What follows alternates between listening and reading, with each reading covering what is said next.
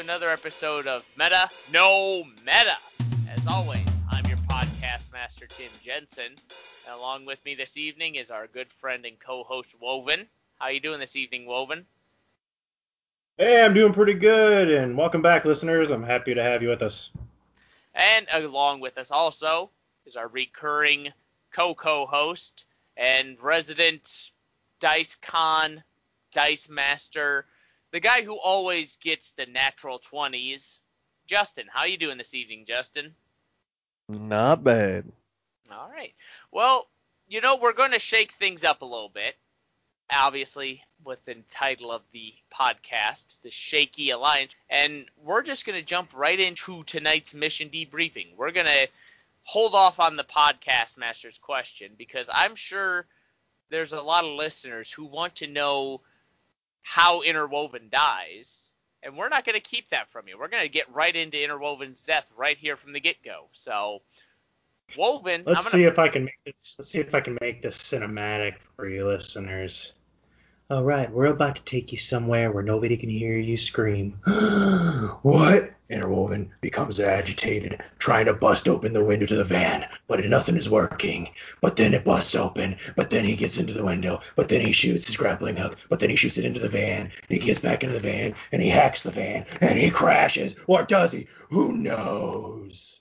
Well, we're going to know right here, right now. So, Woven, what was it that your character did? I hacked into that van because some DM would not let me jump out. So yeah, they controlled my arm as I was trying to grapple out. And you know, I was driving the other day, and this is real life. And I was looking outside as I was driving, going 70 miles an hour, and I thought to myself, "Dang, I'm an idiot. There's no way Interwoven would have lived." he could have. He, no, no, he, no, he would not have lived. They, they control my arms, forcing me to shoot back into the van, and they keep me held down. But as you all know, Interwoven has hacking skills with his eyes alone. So I find that the van is hackable. I hack it, I get control, and I'm trying to turn around 180 degree to get away. But this lady friend of ours, anybody remember her name? It slipped my mind. Celine. Celine, thank you very much. Celine, who is Walter's girlfriend. Continue. oh, oh boy. Well, she did hug you. She did. And wink at you. Wait, you winked at her. She smiled. There's a lot going uh, on. We've got a great chemistry. so she thought it would be smart. I don't know why to grab a hold of my tablet, and as soon as she did that, and woman lost it. He said, "All right, I'm gonna just crash." And I mentioned the last episode that the description with a hacker in the Shadowrun manual is well, I don't even know if there's a description. Uh, yeah, I think there is a description in there. Uh, you would rather get shot yourself than let your tablet get hurt. You will grenade guard that. You'll jump your body right on top of a grenade just to protect that tablet. Or as it's called in Shadowrun, Cyberdeck. Uh, so she touches my Cyberdeck, and Interwoven is like, all right, that's it. You touch my Cyberdeck, crash. So, in order to protect your Cyberdeck, you decide to crash the car that contains your Cyberdeck you know, there's not always a whole lot of wisdom in this 19 year old kid. But all he knew was she had a hold of his most precious item, and if it, it really just get rid of the evidence while hopefully getting rid of the captor. Okay, all right. So there was there was reason behind your erratic behavior. There always is, or at least I'd like to believe. Okay, so crash. Boom, blam, glasses flying everywhere. Who survives? Yeah, I was hoping it would be like something into water or I don't know, but I guess we just ended up crashing right into a tree, slamming into it. Of course, Interwoven is not buckled in, and nothing happens to anybody but Interwoven. I fly off the seat right into the dashboard, beat in my face in. Celine took a little smack to the face against the steering wheel, irritating her. And if you remember correctly, listeners, Celine had a spiritual astral buddy in the back that, of course, would not have been affected at all. So, in game talk, uh, you ended up taking six boxes of physical damage, which yeah. means that for the rest of the time you were that beat up, you would be rolling at a negative two for the rest of the game, correct? That is correct. Six boxes out of what Interwoven has is nine or ten. I think it's ten. Yeah. So, So it was than half. so you beat yourself up pretty darn good there. Uh, and Celine, she got beat up just as bad. She had a bloody nose. I wouldn't say just as bad. I was blacking out while she was going, he's annoying. Get rid of him. You know, on the plus side though, she did shove your cyber deck back into your body while berating you. Yep, she realized I meant business, and I will crash the crap out of your face if you touch my deck. Folks, Interwoven is not as tough as Woven is making him sound right now. But you did handle the uh, situation in your own way, and I did applaud you at game, and I'll applaud you again now for successfully pulling that off. I believe you found a way to beat our GM. Yeah, he that whole game. Well, no, that was that game, the game before. He kept saying that I was, I was well, not breaking him, but catching him off guard when uh, I jumped on the roof of that corporate building, and then when I decided to crash this van, he's like, "What the heck is this character?" I enjoy breaking him once in a while. So you're blacked out in the passenger seat of Celine's van. Celine, who would she call? She immediately calls Melina, aka our player Sam. And she says, Hey, this idiot is blacked out in my passenger seat. He just crashed my van. I'm about ready to kick him out on the side of the road.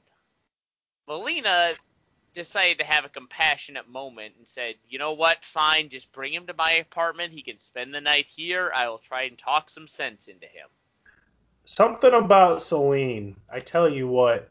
Granted, it could just be the DM being nice, but Celine decided to take me to a high-end medic first and patch me up real good. Well, you know, in my game notes here, she decided to do that, but how she's going to do that? Because she has four flat tires. Her tires ha- have the ability to reinflate themselves. I have Selena it has auto inflate tires. I want that for my van. I realized though after writing that note, there's no point in having that for my van because my van doesn't have an engine. Uh, your van doesn't have an engine, and your hands don't have grenade launchers. Uh, it's a tough life being Walter, right, guys? Ouch. But speaking of Walter, Woven, you c- give regain some consciousness while you are being drove to the hospital. And who is it that is driving you there but your best friend? Yeah, I think it's safe to say that all deliriousness, because there's no way Walter can drive.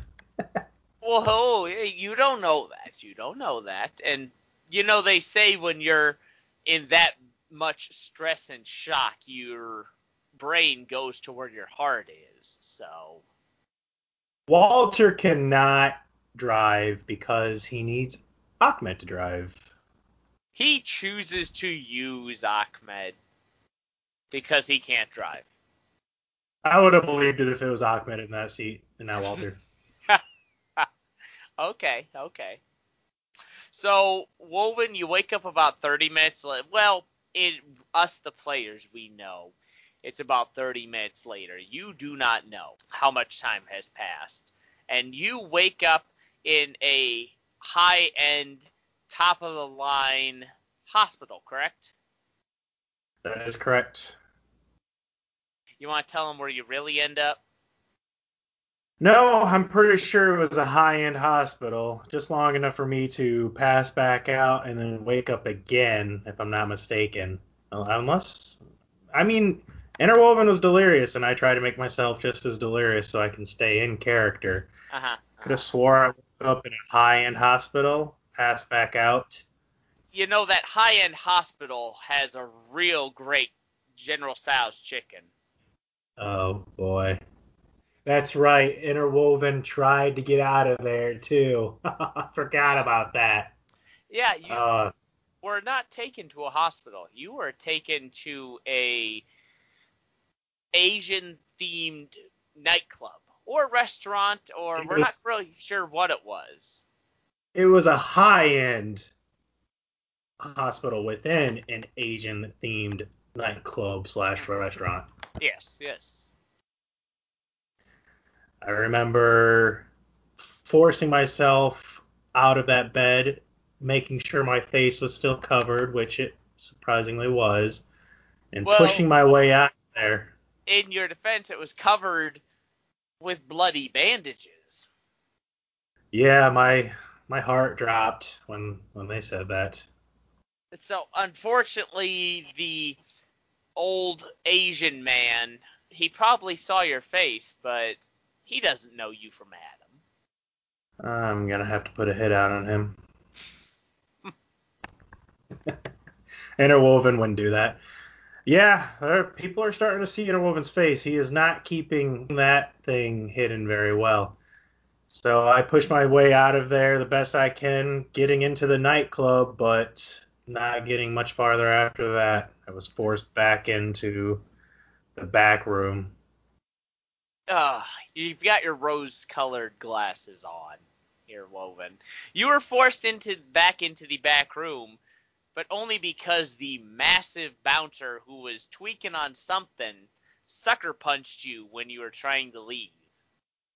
Yeah, there was absolutely no hesitation on that punch. I was attempting to sweet talk my way, and I just set my arm on his shoulder, and as soon as my finger touched his shoulder, bam! I was out. hmm Well, you know, luckily though, as all of this is happening, Melina and Nolan are on their way to save the day. Correct, Justin? I do believe so. So you two arrive at a no, I can't. You can't call it a high end establishment. You can't call it a low end establishment. It is. It's a Walter establishment. It's somewhere Walter would go and have a great night. It is Walter a bar. goes to the local dumpster. This is a few steps above that. Oh, okay, okay. Well, that's what I said. This is like an embassy suites for Walter as far as a nightclub goes. This is high end. It's called the Filthy Dragon. I would I would like to say to give the benefit of the doubt to Walter, it's not any local random dumpster. It's a dumpster nearest to his shower. That's correct. wash. That's correct. He does have ones that he frequents. Yeah, I, I can see that. Yeah. so Nolan, you and Melina arrive at the Filthy Dragon. You guys try to walk in. As soon as Nolan enters the door, beep beep beep beep beep. Yep. Start setting off all the alarms, and they ask if I have the weapons, and I just send Melina in to go handle everything, and I just wait outside. Oh, and here's where it gets it's so romantic. It we had a, a game session where two lovebirds fell in love because Ken meets Melina. Ken being the tweaker bouncer. Oh goodness, he falls in love right out of the gate for Melina, didn't he? Oh, that's an understatement. I believe Ken said that he was uh, magically adept, and he uh, referenced his magical rod at one point. Yes, he did. He's like, I can show you uh, my magic, and was gesturing down below. Yes, needless to say, uh, Melina is a little too classy for Ken. Oh, he had a magic rod. Oh, that probably powered up his punches. sorry, sorry. That actually caught me off guard there.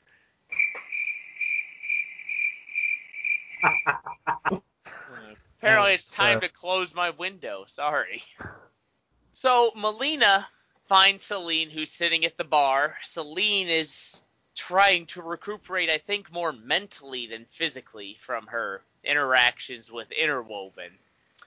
Melina asks where Woven is, and she gestures to the back. Melina goes to the back and asks the street doctor for a high quality sedative, just in case Woven wakes up, to make sure that Interwoven doesn't wake up, correct?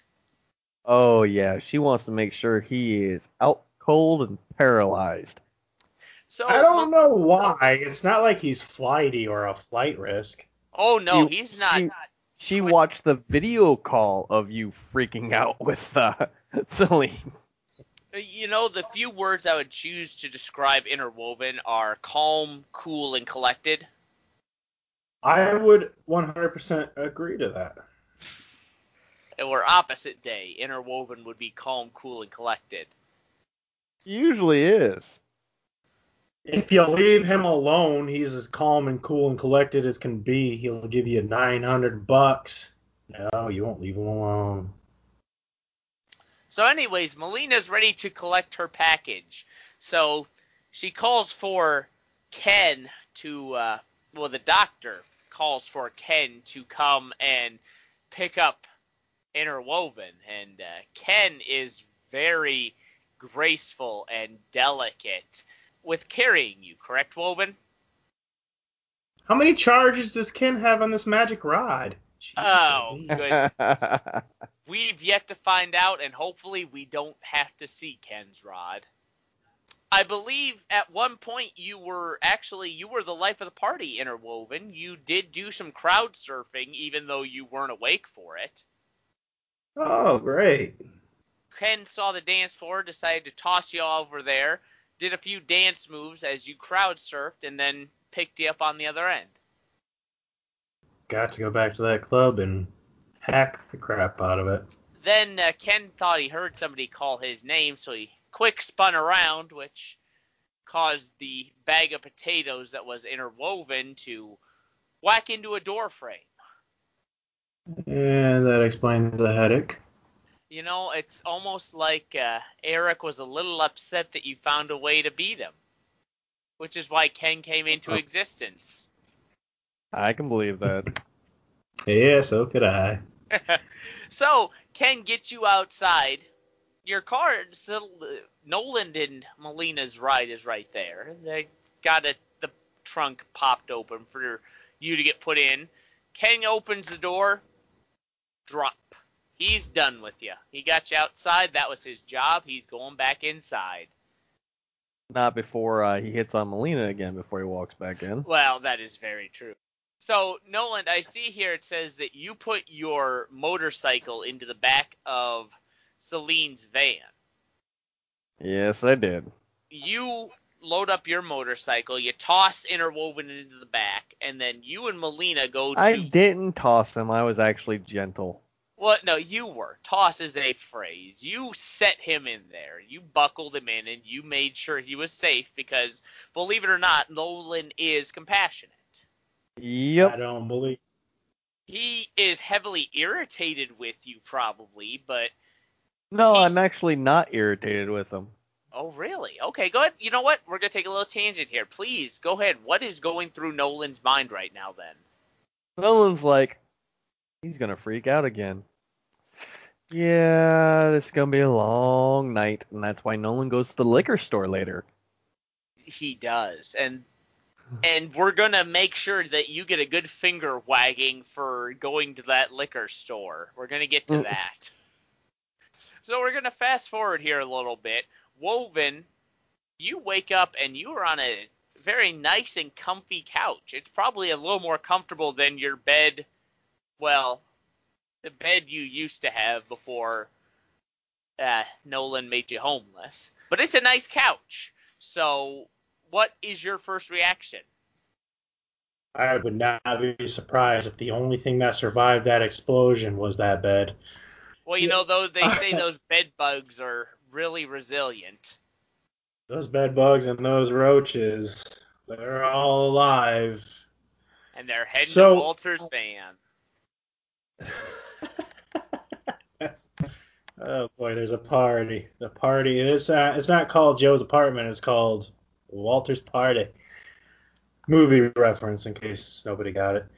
Um, yeah, I wake up and I see the what I said earlier, the lovely and not so lovely. I see Nolan and that lady that just cannot get enough of Interwoven. Oh, hold on. You got those rose-colored glasses on there again, Woven. Let's rephrase that. You got Nolan sitting there, and you got the lady who she's had enough of you, Melina. They're sitting there watching you. Yeah, and if I remember correctly, I saw them and pretend like I passed back out, but I'm watching them the best I can with through squinted eyes. Okay, and Nolan, we're going to take an aside here. As you and I both know, our characters are of high regard and upstanding citizens. And when it comes to babysitting characters like Interwoven, it takes a stress on our characters. So you decide that it is time to go get yourself some relief, if you will. Am I the only one that's gonna not let that slide? I'm sitting there and I'm just like, who is this talking that is on his high horse that doesn't know what happened at game? Okay, you know, I was hoping that I think a lot of times when you guys when I start talking you guys tone out, so I try to slip in some praise for Walter there when I can. The only praise Walter will ever get is when we're carving it on his tombstone, which should be very soon. And don't worry there, I tone you out for most of it until you try to slip that stuff in there. So you're listening at the right time, apparently. Apparently. so what I was trying to allude to is Nolan, you decide to sneak off to the liquor store to get you and Melina some relief from the stress that is interwoven. Pretty much. And back to interwoven. You see Nolan leave, and it's just you and Melina. What is it that you do, interwoven? what I do is become a targeting dummy. Uh, I try to get up as quick as I can, but she was prepared to blast me back to 1999. So, you know, I'm going to stop right there and we're going to have a little tangent here because there was a lot of table talk and discussions and I don't want to say heated moments because our group gets along. They weren't heated, but it was I'm right versus no, I'm right. And I will remind you, Woven, that that screen door was closed. So, what was it that you did? I try to get myself out of that pouch quickly, wanting to shoot my grappling hook through the glass to get away. Uh-huh. But sorry, I'm going to intercede here. Originally, you were under the impression that the door was open, correct? I was, but as I start running towards this door that Eric rolled for, it was open, but Melina, Sam made a very good point that no, it's 2 a.m. Why would my my door be open? So the door was actually closed. So you try to shoot your grappling hook through a now closed door after the table talk and the debates and the I would say you and Sam ended up coming to an agreement as players. You guys both said, "You know what? Yeah, I see it your way. That door would be closed. It's going to hinder me interwoven, but that door's closed." Yeah, I did. I went to Eric and I said, you know, she makes a point. As players, we're not always going to agree, but at this moment, she made a very valid point, and I said, it's closed. But I did jump off the couch and I did prepare to shoot my grappling hook through the window, busting it, and jumping out of there. But Melina was well prepared for any movement from me, and she stun bolted the crud out of me. There was just one less of in Shadowrun. I'm sure we've mentioned it. We have the damage boxes, but we also have the stun boxes. Uh, There was one less of my stun of what she did to me, and I think I have 12 or 13 stun boxes. Well, it says here in my notes that she did nine stun to you, and that you took a three stun earlier from the car crash. So yeah, that would be twelve.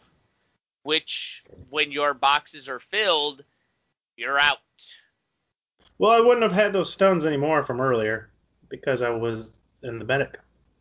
Oh, that's okay. So He wouldn't have had the So, stuns must- from the medical bit, but he was still under the effects of the injection sedative that she gave him. oh, that's Yeah. correct. Oh, it's three from. Okay. So, yeah, I take those. I wish I had my character sheet in front of me so I was more accurate for players here. But I do take a lot of stun damage. Minus one, I dropped pretending to be fully stunned. we discussed it earlier, but I wanted to go back and touch on this again. If you and Sam had continued to argue the point whether or not that door was open, if you had won that argument, that door would have been open, and you would have got away, and you would not have gotten stunned, and Interwoven would be amazing. He would have got away and ran off into the night. I disagree with that because Sam had mentioned long before I tried to make the bolt that she was readying herself for any movement from me. So whether the door was open or not, I wouldn't have got about a few steps, and it came down to whether or not she rolled well enough to hit me. The point I'm trying to get at is you and Sam, Matt and Sam, the players, were having a disagreement. And you were able to see her player's point of view. If you were not, and you were able to continue to push it, and you had gotten your way, you would have won. So, why is it that you allowed yourself to see her point of view? Is that making sense? No, I, I completely understand. I I would have won whether or not that door was open, but I still believe whether or not that door was open doesn't matter in the end because she was prepared to stop me whether or not I busted the door open or it was already open and she succeeded in stopping me. Granted that did not change my mind on agreeing with her nor would it have because in the end I am about team play. Even if my character is not because it's not the right time, I have to grow into that. We as players grow into trusting and um, growing a relationship. We as players already have that relationship, and we just have to recognize, okay, well, you know what, your logic is sound, and this game is not worth ruining our friendships over some small squabbles. Granted, it's okay to be like, no, I, I don't see your way. I don't agree with what you're saying. It's okay to have those debates, but there's there's no success in allowing it to turn into a full out fight. Very well put. Wouldn't you agree, Justin? Very well put. So we have a drowsy interwoven. We have a Nolan who is now coming back from the liquor store. Well, unfortunately for you, all this takes place while you're gone. Oh, and boy, do I get an earful when I get back. Oh, Melina is real happy with interwoven. Oh, Let's speak- not forget Interwoven's attempt to trip her. Failed attempt. Interwoven is amazing when it comes to physical combat, isn't he? the stun did its work. I I did attempt a trip because I tried faking being knocked out completely, but the rolls agreed with the stun. Nope.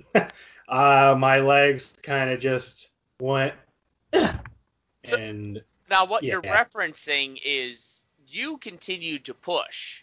Uh, Interwoven continued to try to get away, and you rolled to sweep her legs. And Yep. boy, howdy, are her ankles going to have a small bruise in the morning. no, If no even. bruise at all. Yeah, I, I think I think it was like just a pat on her ankle, and she's like, "Are you serious right now?"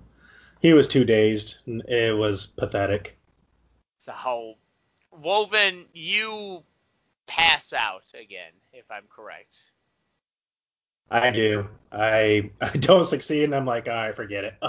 Uh, Pass out. Nolan and offers a drink to Melina, but I believe Melina says that she's had more than enough. She's going to bed and at- asks Nolan to babysit the rest of the night, correct? That's the short version of it. Okay, well, I mean, if you want to go into detail, by all means. She was basically half tempted to initiate another stun bolt to make sure he didn't wake up until morning. Well, at least morning, yes. Because uh, she was livid. Uh, that that ankle took almost one point of damage. I'd be livid too. She she was on the verge of uh, interwoven wouldn't know how to how to uh, how do I put this do anything outside than drool and pee himself while stuck in a chair. Yeah. She is very for the for the listeners here. She is very meticulous on her uh, resonance. She has a very high lifestyle, and she doesn't like anything coming close to it that might affect it at all. You know, speaking Uh, of let's things, let's try and be let's try and be as accurate as we can here. It, she doesn't have a high lifestyle. She has a medium lifestyle. well, you know, a medium lifestyle is a lot better than most of us are doing.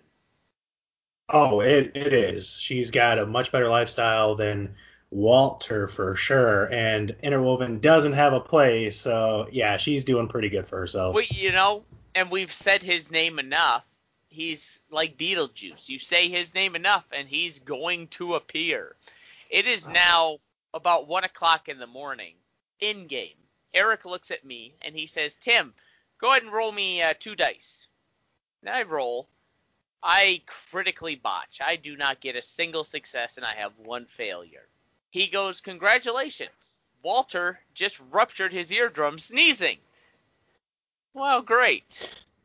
Walter now has a ruptured eardrum. Andy's awake at 1 in the morning. Walter's got stuff to do, so the city bus always runs, so he's to hop on the city bus and start making his way over to uh, his mechanic. He's got a mechanic for a contact, and he wants to buy some parts and or possibly a new home from the mechanic, so he's just to make his way over there. The mechanic's gonna work on his ruptured eardrum. Yep, Oh, no, Walter's he's-. Well, the, the ruptured eardrum is it's uh, in the back burners. He'll get to that when he gets to that. Luckily, our generous GM Eric decided to remind me, "Hey, it's one in the morning. That auto body shop isn't going to open until at least six or seven o'clock in the morning." I go, "Well, is there a bar nearby?" He goes, "Yeah." So Walter goes in to have a drink, but Unfortunately, due to the last several encounters Walter has had, they won't let him in.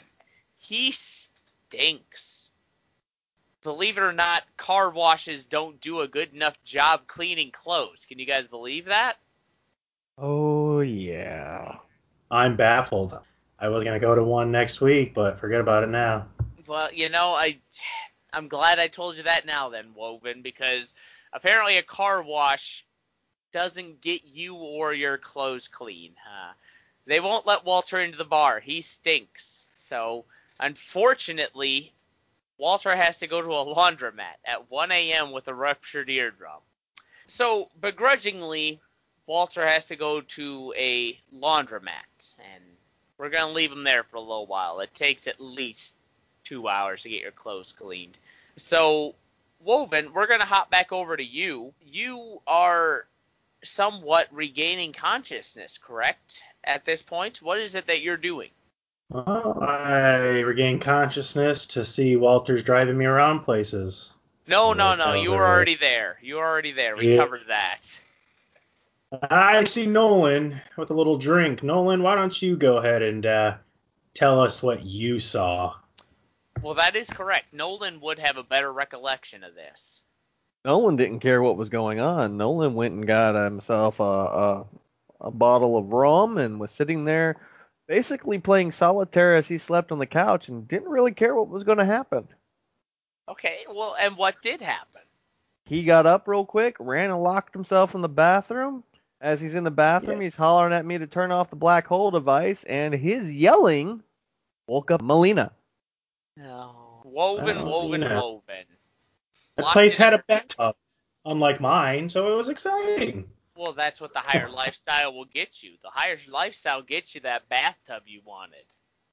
Bathtub to stop people from shooting up your place. Uh, well, I mean, at least protect you a little bit better.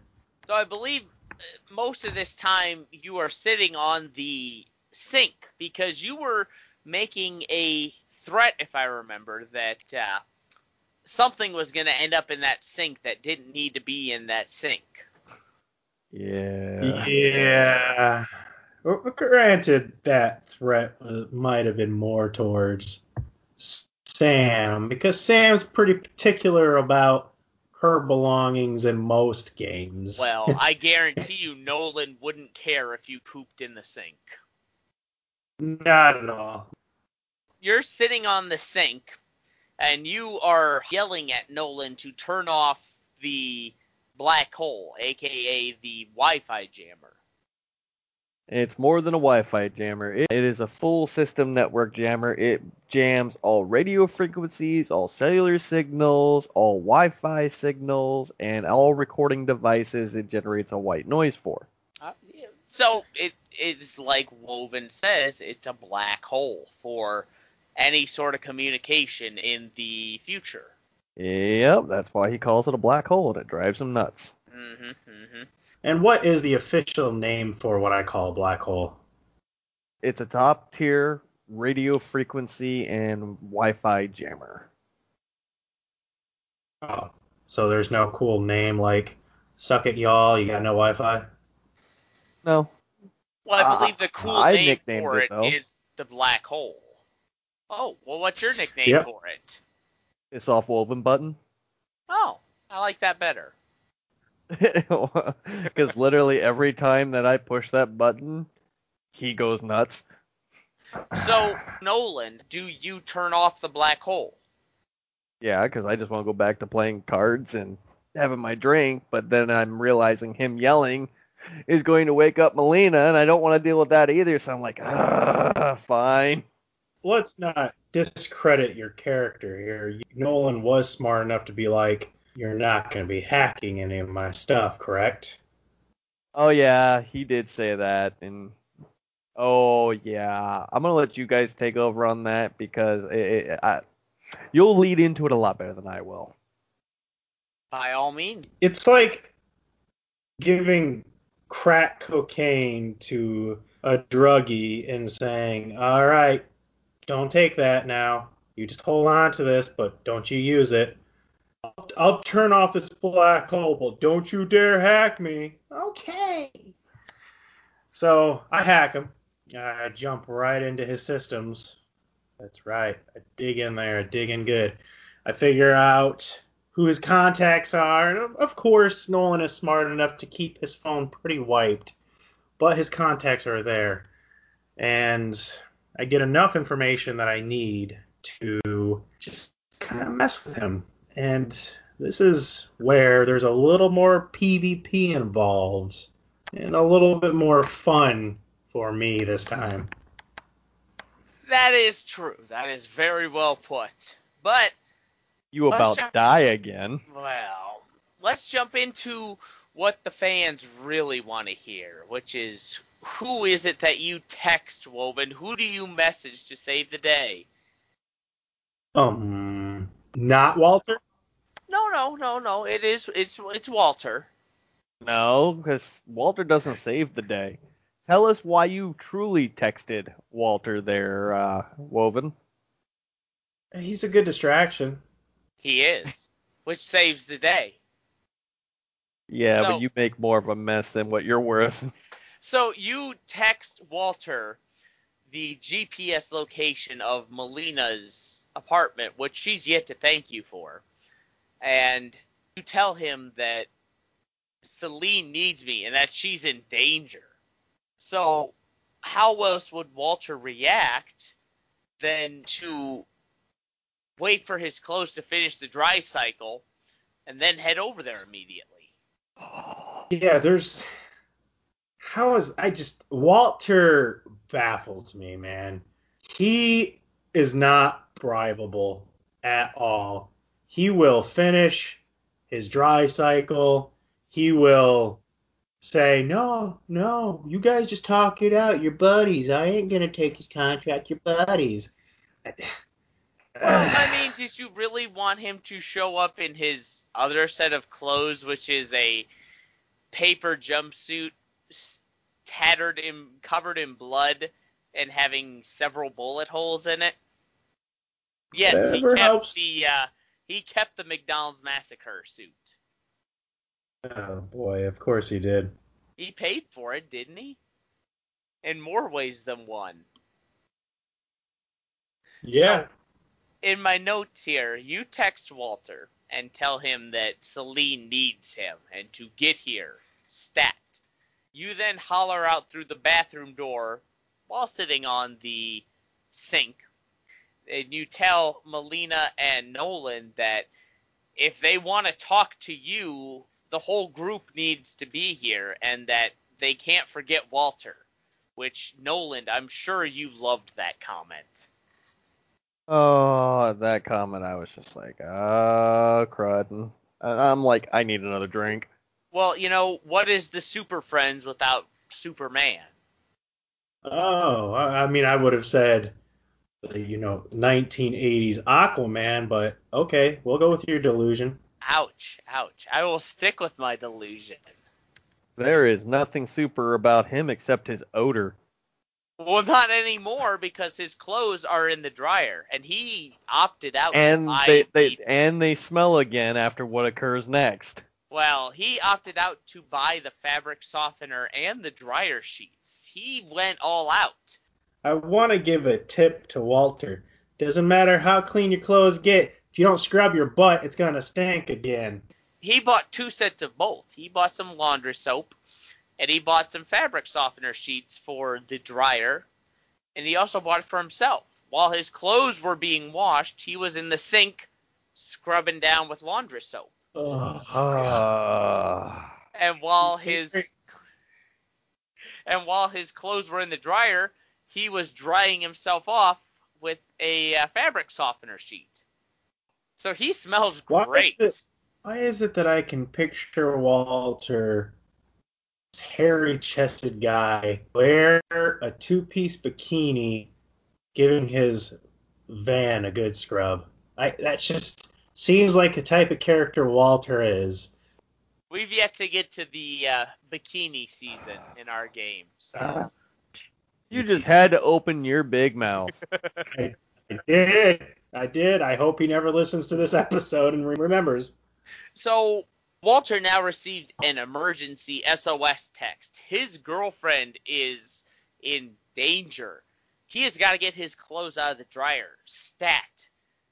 Unfortunately, the only people that go to laundromats at 1:30 in the morning are tweakers, hobos, and freaks.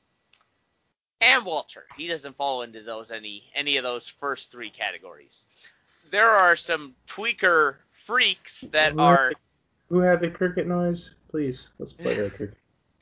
So there are some tweaker freaks that are. Okay, yes, yes, yes, yes. So there are some tweaker freaks that are getting freaky in front of and on Walter's dryer. So Walter needs those clothes. His girlfriend's in danger. He asks them politely, "Hey guys, scooch down a dryer. I need to get these clothes." They ignore him and they won't listen. His woman is in danger, guys. You don't understand how serious this situation is. So Walter takes his cyber arm and cold cocks the guy in the side of the head. That gets him to move. Would you say that was overkill? I say you didn't do it quick enough. so Walter is fully dressed now, and he exits the laundromat just to see the two freaky tweaker freaks keying the side of this Toyota Jackrabbit, which for people who don't know cars in Shadowrun, that's basically a smart car. It's a I believe they call them escape pods. It is a two-person car. They're keying it and they're beating the heck out of it because uh, they think it's my car. Spoiler alert: it is now my car. I successfully break into and hotwire that car. Probably because there wasn't a crooked cops watching me. Oh, not that again. Here we go. Crooked cops. Well, we're going to get back to that. Don't worry. Don't worry. We're going to get back to that. So I floor it at, I max out that speedometer at a whopping 40 miles an hour, and I floor it across town. Yes, the speedometer maxed out at about 40 miles an hour, according to Eric. It's a smart car after all. They don't need to go fast. We're saving the planet. I get to this apartment complex. It's 10 stories high. There are 10 apartments on each floor. They didn't tell me what apartment I needed to go to. So I walk into the foyer and I pull on the door. It's locked.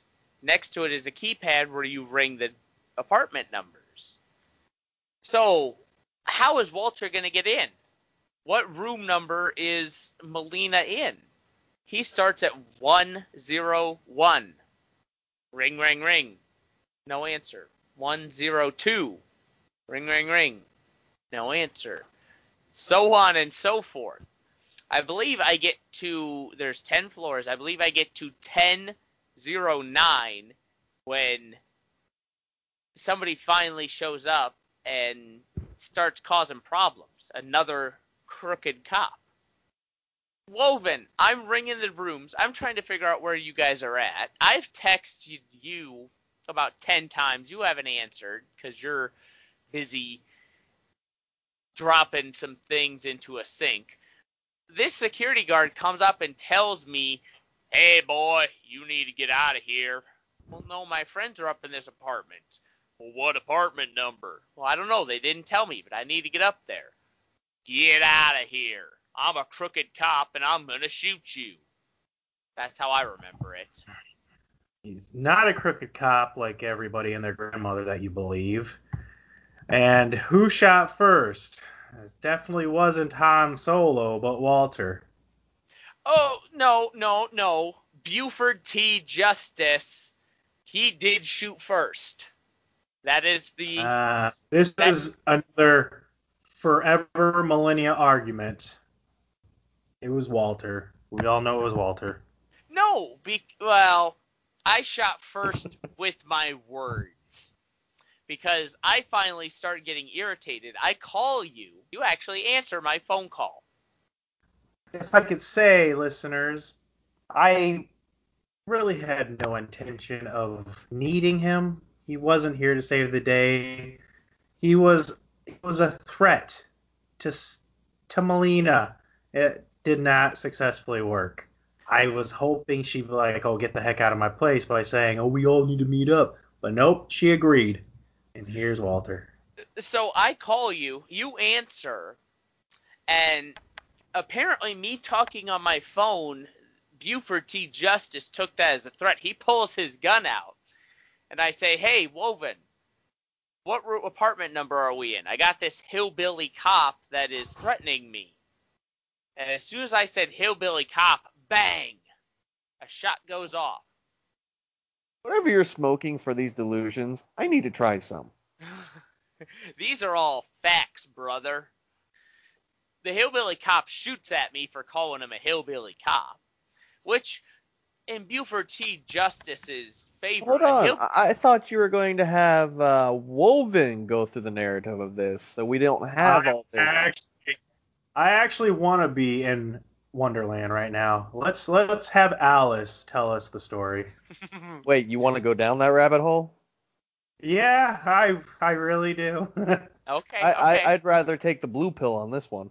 okay. So now, in Buford T. Justice's defense, being called a hillbilly cop, that's a compliment for him.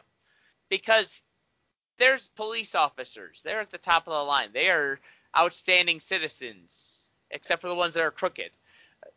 There And are. just so you guys, just so you listeners know, this is not a cop. This is a security guard or a rent-a-cop. This is a Paul Blart. Well, this is below Paul Blart. Paul Blart at least worked at a mall. This guy drives around in a golf cart around a apartment complex all night.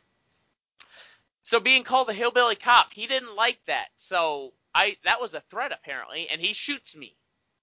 I remember the exact phrase I said to Woven. I'm talking to Woven on the phone. I said, "Oh goodness, just a second. This hillbilly son of a gun tried to shoot me. I'll call you back." Click. Roll for initiative. How bad did he miss? Just barely.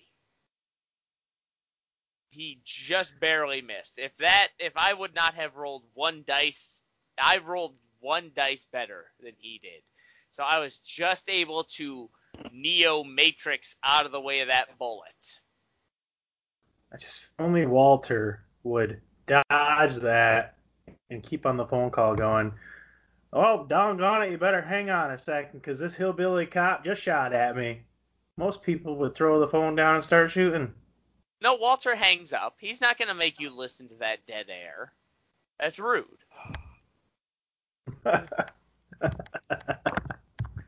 Thanks, thanks for your compassion. He knows to call you back. He knows proper phone etiquette.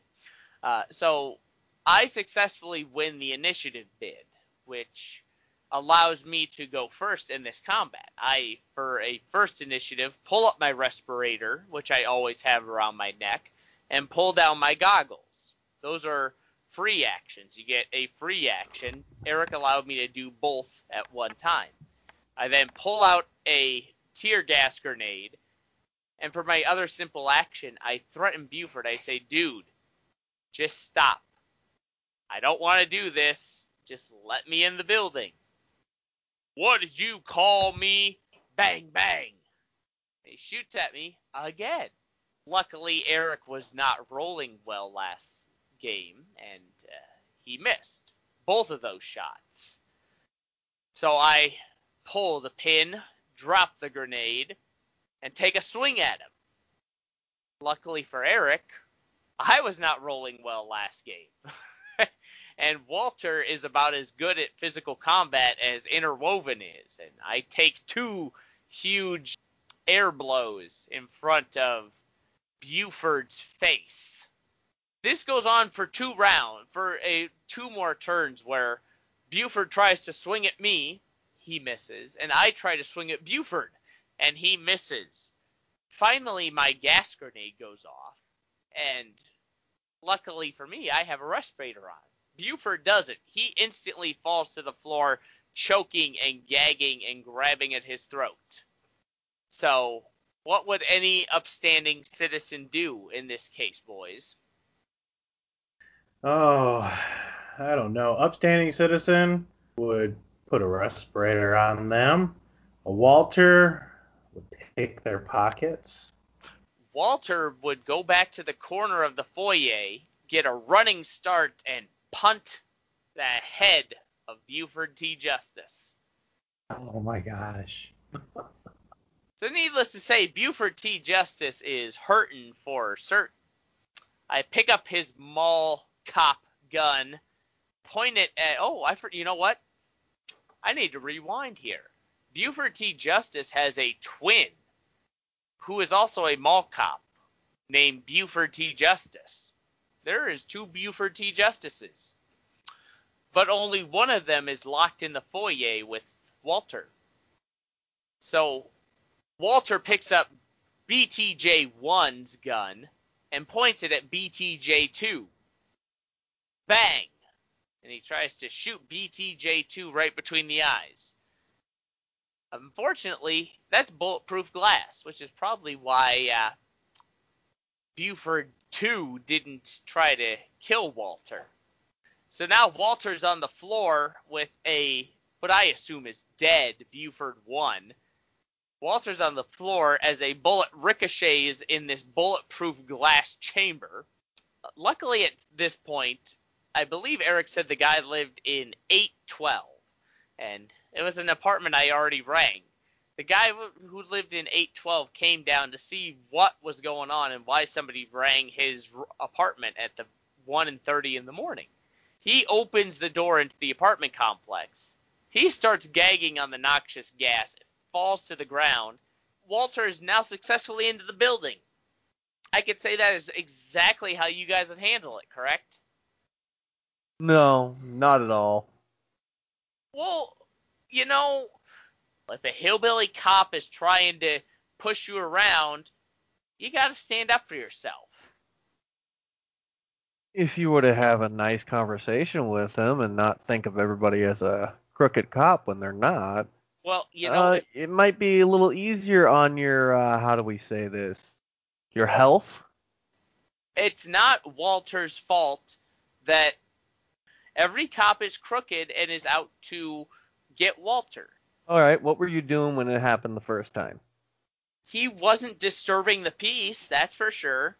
That's a first. What what action was he doing at the time? Uh, he uh, he was trying to he was shopping for a new house. He was looking at real estate. Was he looking at real estate or was he uh did he have his hands on it? Was he touching with his hands? He was in the process of acquiring some new real estate. Had you paid for it? He was going to. Did you tamper with it at all before you paid for it? Well, you know, it's not. Those pry bars are real slippery, and it's not his fault that his cyber arm went through the windshield. Let's t- touch base on disturbing the peace on two points here. One, you had the alarm going off, blaring through the town, disturbing the peace. Two, your face, disturbing the peace. Ouch, ouch. Well, you know, I was more so referencing. Three, his his smell is disturbing the peace. Ah, yes.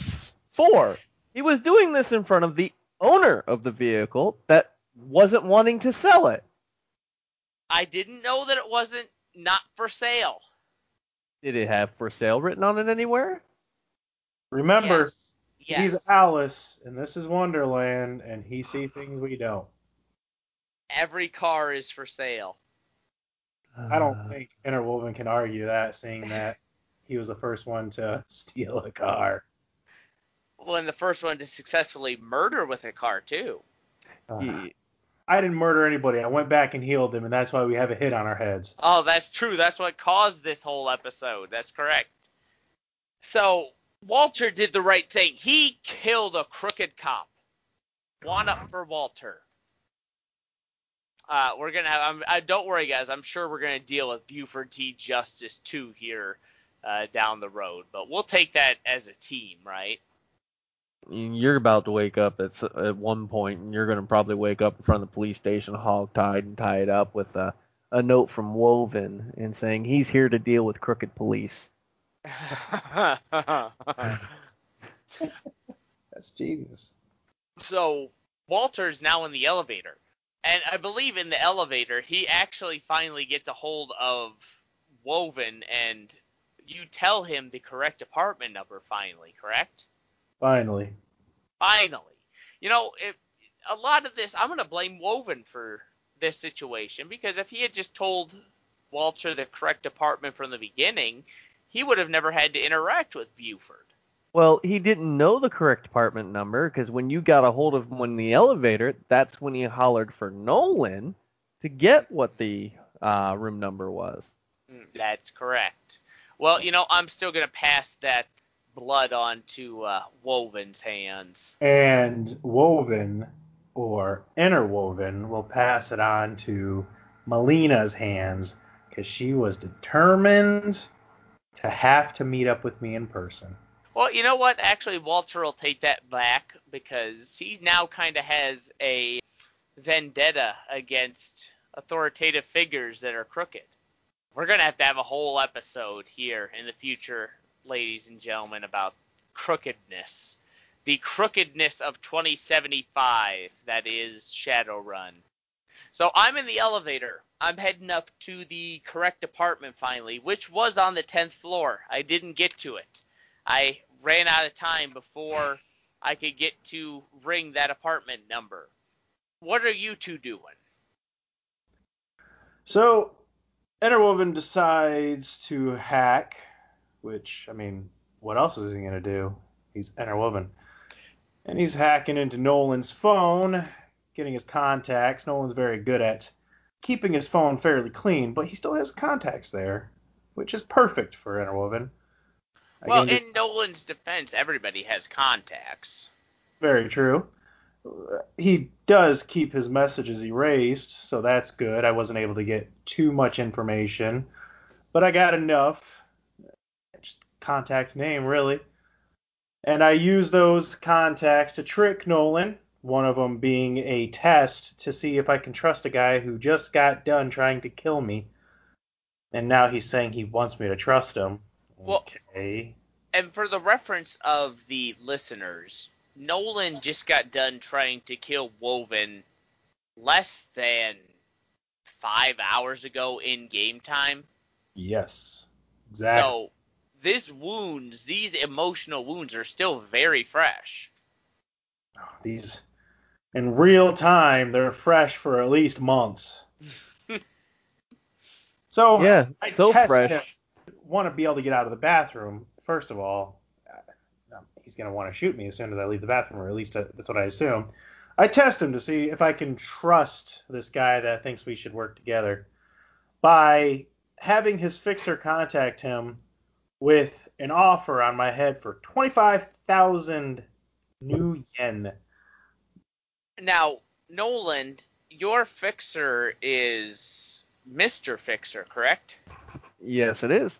Okay. All right. I just wanted to clarify that statement. So your fixer is the group fixer, aka Interwoven's fixer. Yes. Okay. Uh, and what is your response to Mr. Fixer saying, "Hey, there's a twenty-five thousand dollar bounty on Woven's head"? Yep. He informs me that he informed by Celine that there was a twenty-five thousand dollar bounty on his head, and I kept trying to dig for more information on who put it out, and he just kept keeps pushing to see if I would take it, and I just kept ignoring him and just kept going, "Hey, I want more information on who put this out and everything." So you don't take it. Pretty much. Okay. So test number one passed, correct? Interwoven. Eh, well, yes, he did pass it to an extent. He wanted to know if Celine was trying to offer my protection or not. But it was passable enough for me to be like, all right, I will start, I will continue to work with this guy, but he's definitely on a 20 foot pole leash now. Oh, as opposed to what was he on? Uh, 10. Oh, okay. So, So he passed it, but you're still leery of him. very leery of him. As I'm doing that hack, I, I uh, that trick, I'm doing another one to get nuyen that is rightfully mine and rightfully Walter's. I have his arms dealer message him about hot items that need to be gone. Crooked cop is worried that he's gonna get caught.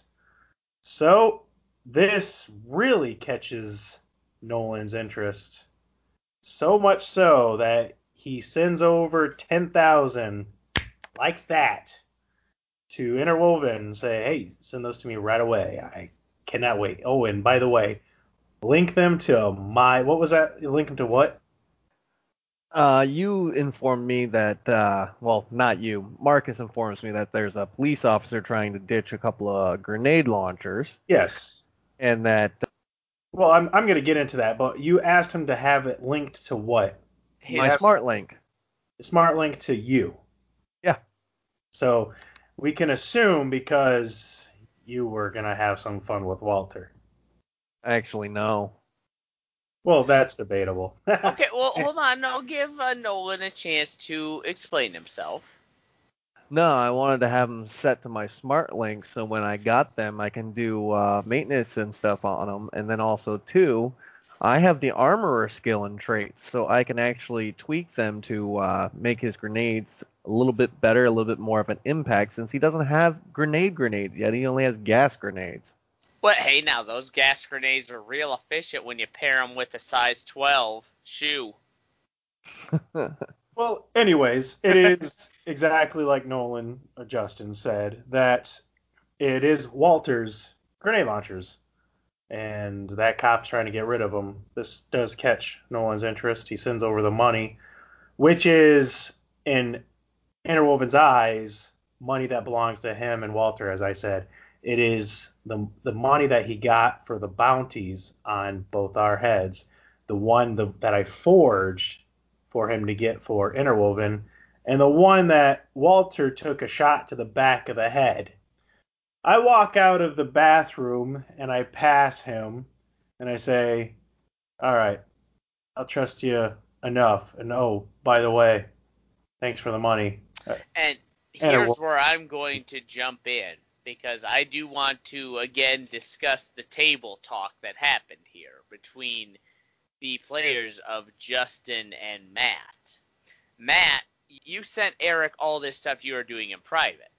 This completely blindsided Justin when you said, "Hey, thanks for the 10,000" because Justin had no clue. Justin actually thought that he was buying my grenade launchers back. And needless to say, Justin, you were a little caught off guard and irritated when Woven said that, correct? I wasn't. The character Nolan would have been. I was Right. kind of like, good play, but at the same time, not gonna lie, a little irritated myself at the same time. But uh, that's where it's like, uh, yeah, you just messed with Nolan's money. Nolan pumped in three points of edge for his next action. Mm-hmm. Mm-hmm. So now that was. I'm not gonna lie. I think a little bit of that was. I'm not. I don't want to speak for you, but was a little bit of that the fact that Justin, the player, was. He didn't think of that. You know what I mean? No, I, I kind of figured that it might be because Crooked Cop sent up flags. Oh, well, okay, okay. you know, that's kind of a dead giveaway, isn't it? Right. But at the same time, I'm like, if it's legit, it's from my fixer, go from that point. But you messed with Nolan's money. I had no way to prove it, but then you confess to Nolan's face. That's where it's like, oh, I can't trust you around my money. I'll just get rid of you. All right, so Woven, you're walking towards the door. Nolan is drawing his gun, and he's about ready to erase you from existence because you one-upped him, and he can't one-up a man when it comes to his money. All of a sudden, bam, blue, lightning bolts, proverbial lightning bolts happen, and Woven, you start talking, but that's not your voice you're using, correct? Yeah, we all are completely frozen in the moment as you open the door. No, no, I'm moment. not there yet. Let's say you are, because that makes it more dramatic. You open the door and I start speaking in a female's voice. No, no, no. Well, I'm not there yet. We're Oh. gonna hold Walter off. He's still on the elevator while all this is happening. Jeez Louise, Walter, you're pathetic even in the elevator. Anyway, yeah, uh, we're frozen, motionless, except for my jaw jib jabbing somebody else's voice. and whose voice would that be? Well, we can assume Celine because she's obsessed with it, Interwoven. There's no doubt. Hey now, stay away from my woman. so basically, this is Eric kind of scolding us and putting us back on track. This is Eric saying, hey guys, stop fighting, get along, make money together, and become good at this game. Hey, Interwoven still only took what was due his. And that's all. I mean, granted, Eric said it a lot more articulate than I am. Uh, he, it was a great conversation because it was you talking and then you talking as Celine, but Celine's voice came out of your mouth. It wasn't Celine's voice. It was her one that sat in the back of the vehicle during the, the oh, ride. that's correct. Her spirit. And the first words that came out of his mouth are, Really? You almost died once tonight, and you're about to die again? like I said, it was Eric jumping in to a situation that he needed to control and saying, "Hey, stop it. Let's all get along, kiss and make up." Which leads us to our next point, kissing and making up. As the three of you, I will say the three of you are having a conversation. Walter successfully plows through the front door of Melina's apartment. Come to think of it, I haven't paid her back for that yet. I don't think she's noticed it's broken yet, has she? Oh, she noticed the next morning. Well, luckily I wasn't at that game. I'm sure I owe her. I'm sure I'm going to pay her back eventually. so I plow through the front door. It's on it. Its hinges are busted. And I'm waving around Buford T. Justice's plastic revolver. And I'm saying, where the heck is she? Where is she? As I'm swinging my gun around. And there's Walter's grand entrance, just like always. hmm Well, I'm here to save my woman. And she's not there. Walter's grand entrance, as always, he's a day late and a dollar short. I walk in and I'm trying to say the day. Celine isn't there, and I find out that Woven and Nolan are having quite an argument over money. Woven sent me 5,000 nuyen and said, Here's for the job you did. And I didn't know what job he was talking about. He sent me 5,000 nuyen. I hadn't done a job for him. Nolan is arguing with Woven that he stole $10,000 and that that $10,000 didn't belong to him. Woven says, Hey, you air quote killed us. That money belongs to us. We helped you accomplish those bounties. And these two were not going to stop bickering. These two were not going to shut up. It's $5,000. My girlfriend is in danger. I point the gun at Nolan and I say, Hey, is this what you want? And I hold up my cell phone and I click my gun to my phone and forward him 5,000 nuyen. That does shut Nolan up. Well, I mean, it doesn't shut Nolan up. It ends the argument. I give back the money. I didn't know where that money came from. I didn't know it was Nolan's money. Nolan wanted 5,000 nuyen, and my girlfriend is missing. If this gets you two to shut up to where we can find my girlfriend, boop, there's $5,000. My girlfriend is in danger. Oh, also, my girlfriend is in danger. Have you guys heard? My girlfriend is in danger and I just ran into a crooked cop downstairs. So there's probably some crooked cops that are trying to steal my girlfriend. I am talking about all of this while I am pacing around the living room of Melina's apartment, waving my gun around. I believe at one point, Nolan, I'm start talking to you and wagging the revolver in your face. And I take it from you. Before you're wagging it in his face, you were wagging it into your own temple. Oh, that's correct. That's Yeah. correct. You had that gun and you're like, y'all need to just calm down while pointing that gun right to the temple of your head. I don't remember what you're saying, but I believe I said something along the lines of you guys just need to start thinking as I'm pounding the uh, side of my head with barrel of my revolver. Making both of us feel uncomfortable. very much so.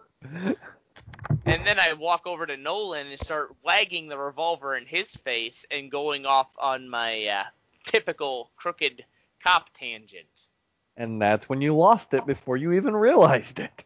What? You... Good call. Good call. I will say as a player that Walter should never have had that gun in the state he was in.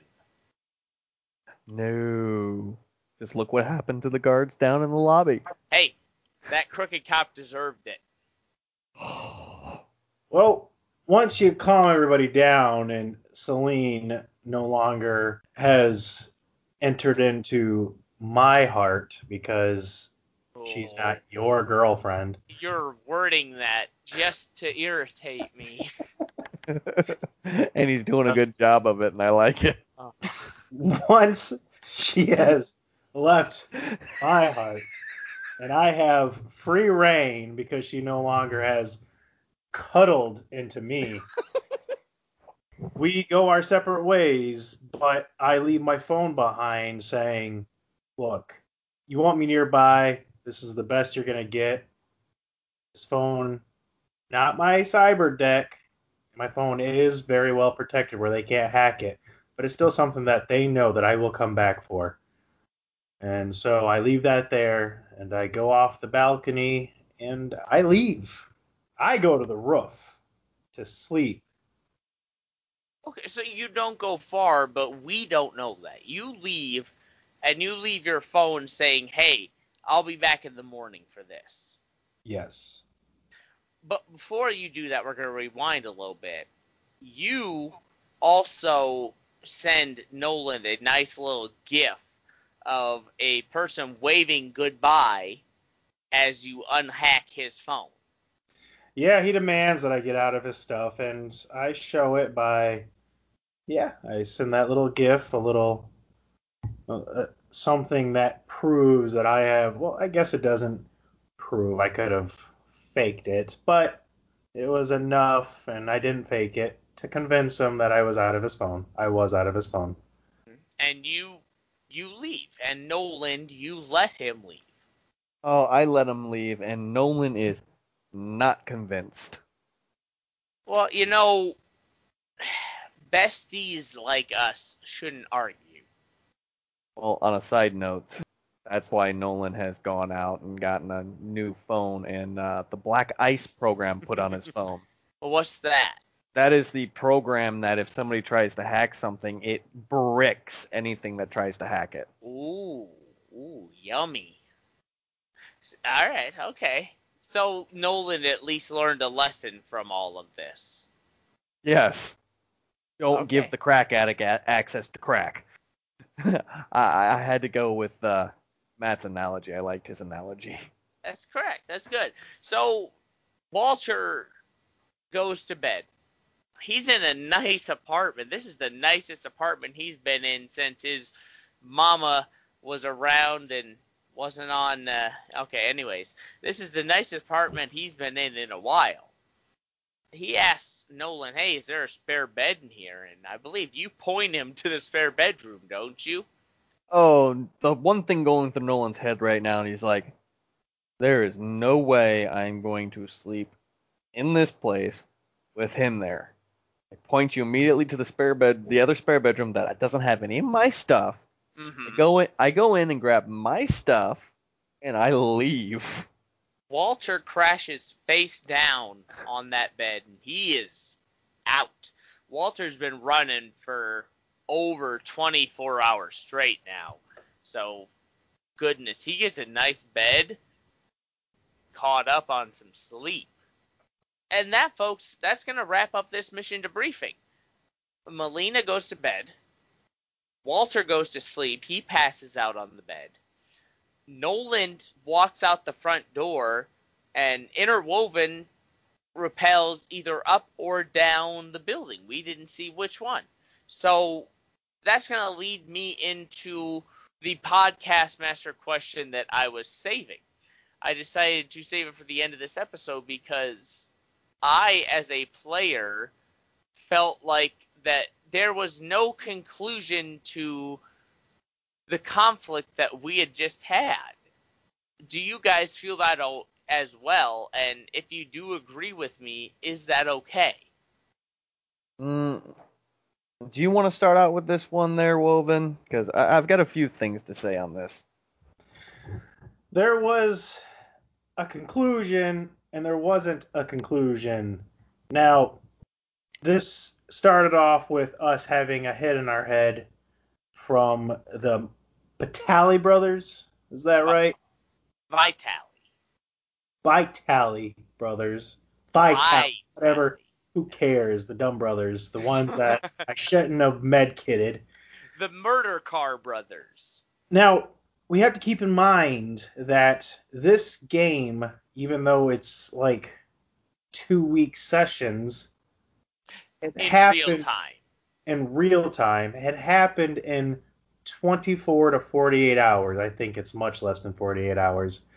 And whereas we didn't have a completion with those brothers by having defeated them by the end of this episode, we we we had a completion with the shaky alliance at least.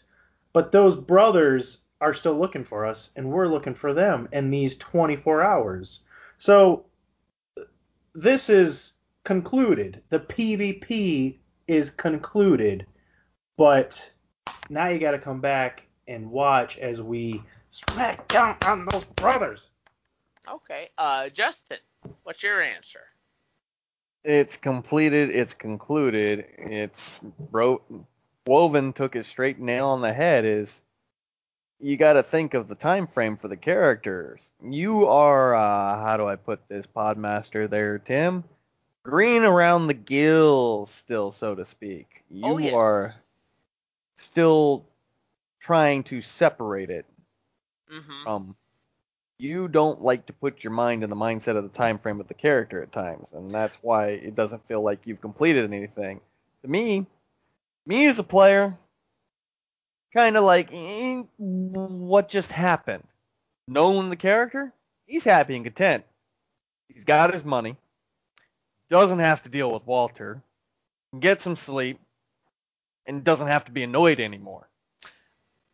Well, you know, I think part of the problem is, is like you said, Justin. I I definitely am the newest and most rookie player at our table, and I think part of the problem is is most of my experience comes from D and D and Pathfinder, where the missions of those two games are very clear and set in stone.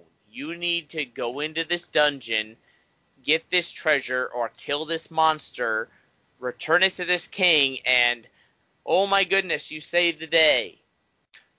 There was no day saving in this PvP conundrum. It was basically us trying to not kill each other. Oh, the day was saved. Ooh, your day okay. was saved. Your day was saved. You're still breathing. Oh, see, and that's that goes like to what you said. I am still a rookie. It's hard for me to wrap my brain around that because I don't see a mission complete that pops up at the end of this game. We did not complete anything. We didn't save the day. We just all agreed to not kill each other and win our separate ways. If we think about it this way, Shadowrun is more fluid. Whereas in Pathfinder D&D, you're questing. You're doing different quests that will take weeks upon weeks upon weeks. hmm Uh, but then you kind of just jump into the next quest. There's it, uh, you can still role play in that, but I think it's more quest based and less role play based. Whereas Shadowrun is not really questing, it is what it isn't. It's more taking on jobs to try and further your life within this fluid game that is heavily based on role play. So you two are in agreement that we actually did succeed as far as the last two episodes go, as far as this last mission goes. You two would agree that we did accomplish a mission by not killing each other and agreeing to work together on a very loose basis. Well, you also got to think the first thing that has happened in this part two here that has not ever happened once before in the game sessions for our Shadowrun yet. We were all in the same room at the same time. That is very true. We were all actually talking and communicating. He does make a point there. I mean, it was very shaky, hence the episode. But yeah, we hit a new stride. Short stride, but we hit a new stride. So, well, that um, that's going to lead me right into the part two of this question: is how do you think this? I can't call it a mission. I can't call it a job. How do you think this conundrum, hence the first episode, how do you think this conundrum is going to affect our group? I think that question is going to be better answered after our next gameplay. But we're going to be on edge, but we're going to move forward. So, do you think we are going to work better together? Because if you go back and listen to Dr. Dipstick or the McDonald's Massacre, we are all single entities working towards the same goal, but we're not working together. Do you think that this PvP conundrum is going to cause us to start working together? Um, first off, there's three of us working towards the same goal. And then you have this thing that's called Walter. Well, you know, Walter really doesn't know what he's working towards.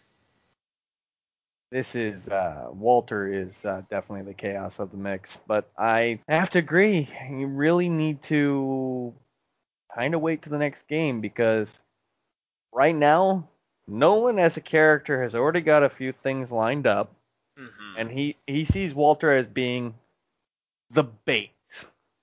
He sees Walter as the crooked cop killer. That's right. No, I, I see Walter as in, hmm, if I actually need a distraction, could use him. Uh, put a bomb vest on him, he'll make a good distraction. Oh, oh, you know, I Walter would actually probably welcome that bomb vest. I'm gonna give my answer here because I didn't answer the first question because my question was an answer. I think that this is definitely gonna be good for our group because us, the players, had a lot of tense moments. We were arguing with each other as we played and we were grinding each other's gears. And us, the characters, us, the characters, literally wanted to kill each other at some point. Well, minus Walter, because Walter's best friends with all of you.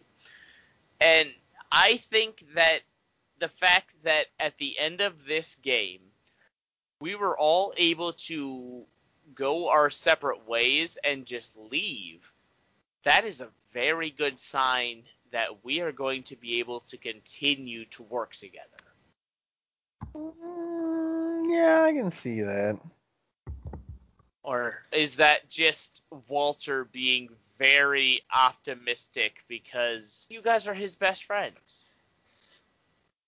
Yeah, I'd say that's a lot of Walter's optimism. Walter's gonna need a DocWagon by the time the uh, next episode's probably done.